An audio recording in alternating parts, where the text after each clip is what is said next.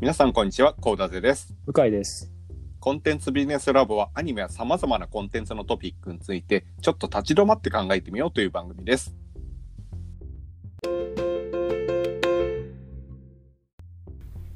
さて、今回のトピックなんですが、2021年の冬アニメもやっぱり多いですよね。で、深井さん、なんかご覧になってるものってありますか？それはあれですか、ネタですか？それともちゃんとですか？まあ、両方ですね。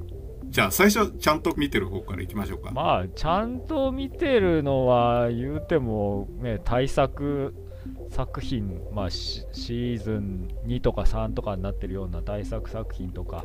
前評判の、こう、大きかったようなやつは大体ちゃんと見てますよ。進撃とか。あと、無職とか、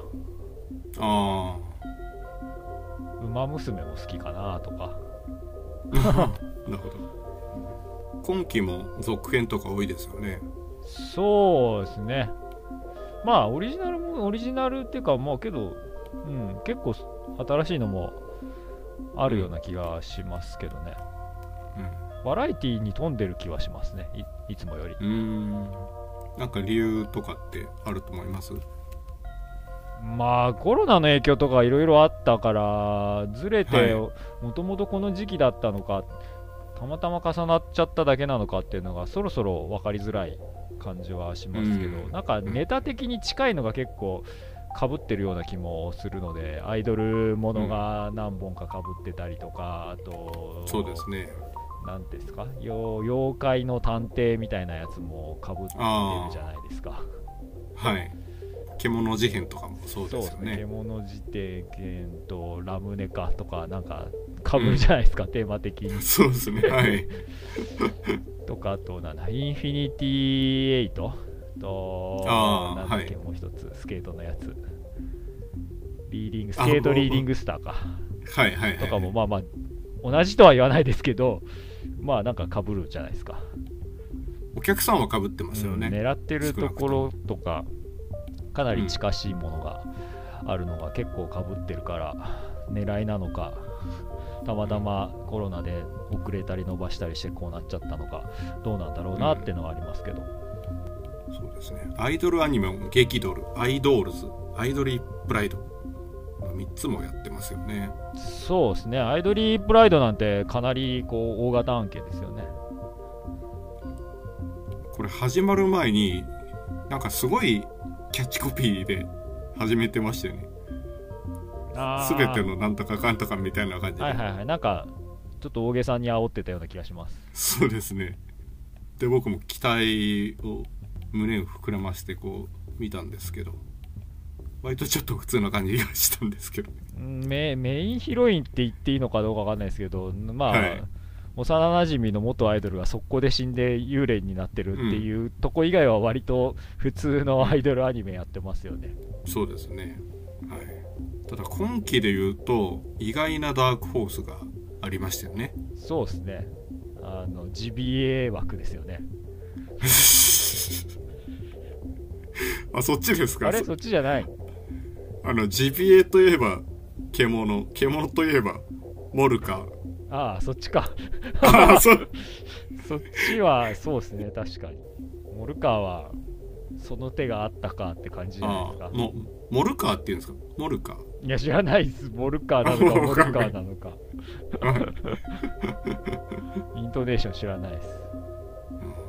でもね、ストップモーションアニメがここまでこう話題になるっていうのがあんま聞かなかったことなので非常に面白い現象だなっていう。1、2話が結構エッジが効いてましたからね、内容とか、小うん小ネタの挟み方とかが、はい。その辺じゃないですかね。でもこの路線のコンテンツも増えていくんですかね。うーん、どうなんですかね。モルカーも結局、あそこって、あの僕らも若干お世話になっていた会社が始めたキンダーテレビ枠じゃないですか。よくね、存じ上げてますよね。なんかそういう座組っていうかがあった中で許されてるような気がするので、はい。単独で仕掛けようと思うと、なかなか難しいんじゃないですかね。うん。えーストップモーションってやる人も結構限られてるしエンタメとか商業ベースってなるとかなりね、少ないと思うんで、NHK のどーもくんとかね。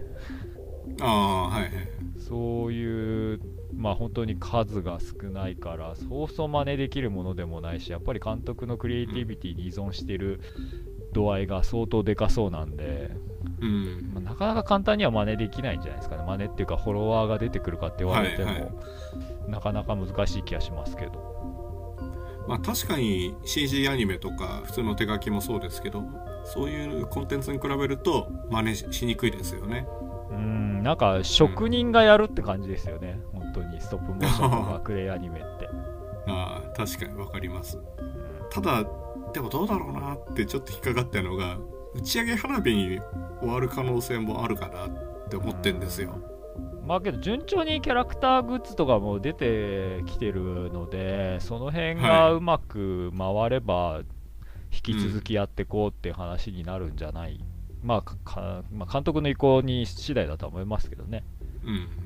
で今すごい短い尺でやってますよね。2分ぐらいでしたっけ？そうですね。でこれを10分あるいは30分1時間以下にしよう2時間以下にしようってなった時にまあ制作も大変でしょうしで実際作るとあれ？僕らが見てたモルカーじゃないよっていう可能性も出てきそうかなと思ってるんですよね。長尺そのシリーズの、まあ、30分とか15分とかは、はい。まあ、やんない方がいいかもしれないですね、うんやるんだったらいっそやっぱモルカー・ザ・ムービーじゃないですか。えでもそのモルカー・ザ・ムービーっていうのも尺がやっぱこうある程度。長くていいんじゃないですか。だから、はレゴスター・ウォーズみたいなもんでしょっていう。うん。でそうなった時に、その監督のクリエイティビティが隅々までね行き渡るかどうかっていうのがどうなんだろうなって思ってんですよ。予算と時間がもらえればじゃないですかね まあ確かにそれはありますよね。はい。うんまあけどまあモルカーに限らずですけどこうストップモーション、ストップモーションまあ講義でいう、まあ、人形劇みたいなものも含めてですけどは、はい。もうちょっと日本はねうん。出てきてメジャーに出てきてもいいというか、うん。素養下地がちゃんとあるこう表現ジャンルのはずなんですよ、そうですね。文楽から始まりひょっこり氷山島を経て、はい。えー人形劇三国志や平家物語がありで、まあちょっと違いますけど台湾初ですけどサンダーボルトファンタジーみたいなのもありってなっていくと、なんかまあ市場規模が小さいとかお金予算かけれないっていうところはあるんでしょうけどなんかねこうスタジオライカみたいなアメリカのうん。みたいなものがこう日本からできてもいいのになっていうのはうん。ずっと思ってるんですけどね、僕なんか。確かにこう文楽の文脈で今のアニメっていうところとももっと融合すると非常に日本らしいコンテンツっていうんですか？そうです強いコンテンねツが生まれそうな、どうしてもね鳥獣ギガとか浮世絵からの流れで二次元平面に落とし込むのがうまいっていう流れで漫画アニメっていはう日本文化の,、あの文脈、まあ、コンテキストで語られてそれだけみたいに思われてるんですけどやっぱり日本人形、まあ、文楽の人形とか含めてやっぱ立体物に関してもやっぱ日本独自のそういう美意識みたいのはあるはずなんで、うん。でもそこの正当な後継者というか系譜を組むエンタメコンテンツが今そんなにないっていうのはなんかもったいないというかポテンシャルが生かしきれてないというか、ううんん、でね僕はあのスタジオライカが大好きなんであの久保とかね見てやるとやっぱり、まあ和和っていうか東洋的なものとの表現との相性もいいいいしで CG との組み合わせとかも今後ねどんどんできるようになってくるともうちょっとなんか日本初の人形劇人形まあストップモーション系のコンテンツが出てきてもいいのになっていうのはうん思うんですけどね。海外で評価されてる映画だとストップモーションの映画結構あるじゃないですそうかですね。日本にも定期的に入ってきてると思うので、だから逆に日本もできそうですよね。それぐらいは、まあそれぐらいはっちゃあれですけど。制作費の問題なのかなっていうのと、やっぱり今までその、まあ、ハリウッド対策、まあ、ライカのやつとかもすごいお金かかってるんで、はい。それだけのものを出してペイできるのかっていったところが前例がないから、どうしてもそこに踏み込めないというか、投資してみようって思う人たちがいないからできないっていうだけなんじゃないかなっていう気はするんですけどね、ネフリさんとかがね、ボーンと積んでやった方が、なんか、ね、アニメにいっぱいやっては、こう微妙な反応をされ続けるよりは、もしかすると、ね、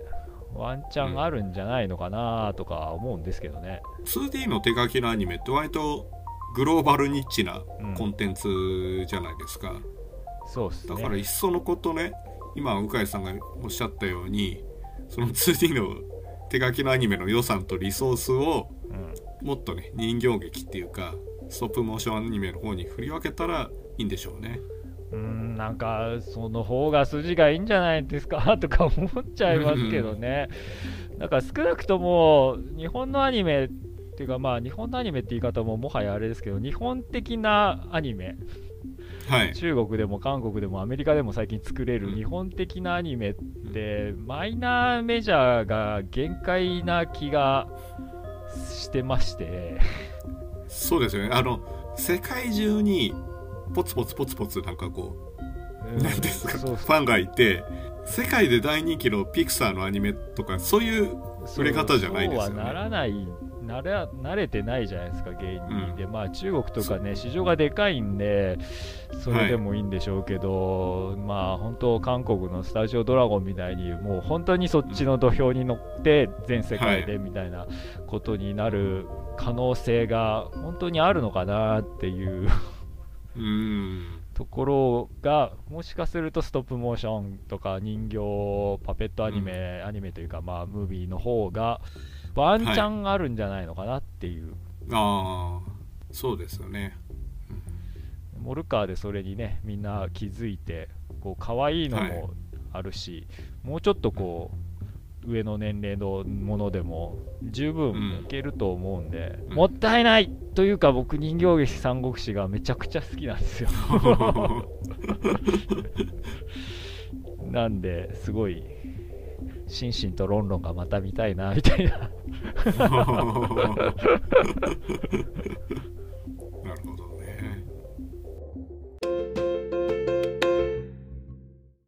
いうところで今回は2021年冬アニメの注目作品についてトークをしました。次回も今回に続き鵜飼さんとトークを展開します。